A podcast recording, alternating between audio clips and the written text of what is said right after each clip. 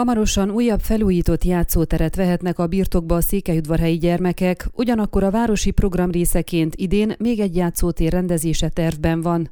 Minden szezon elején a hóolvadást követően fog hozzá a Székelyudvarhelyi Polgármesteri Hivatal műszaki igazgatósága a városi játszóterek állapotának felméréséhez, amennyiben szükséges, ezt követően a javításokat is elvégzik. A faelemek újrafestését is tervbe vették idén, ám ez a munkálat csak most fog elkezdődni, ugyanis a javítás költségét az idei városi költségvetésbe foglalták bele, amit későn tudott elfogadni az önkormányzati képviselőtestület.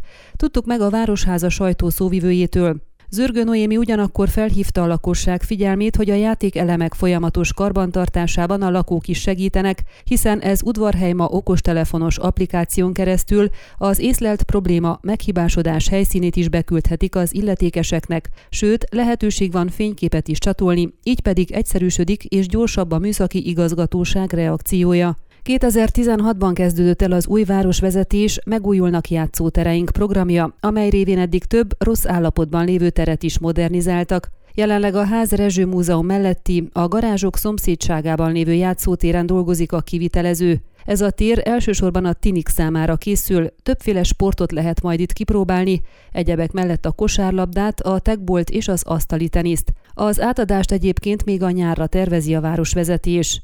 A program következő lépéseként a Városi Kórház szomszédságában lévő köztársaság negyedi játszótér felújítását végzik el.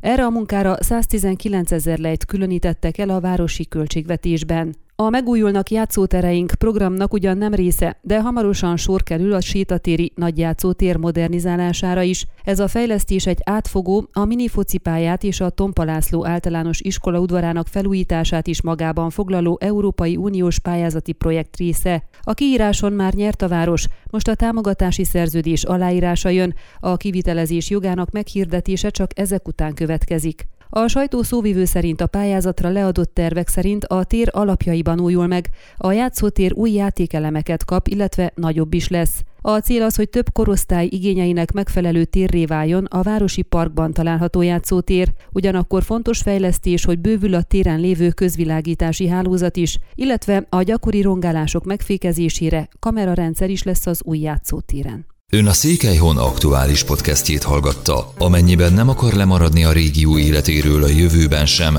akkor iratkozzon fel a csatornára, vagy keresse podcast műsorainkat a székelyhon.pro portálon.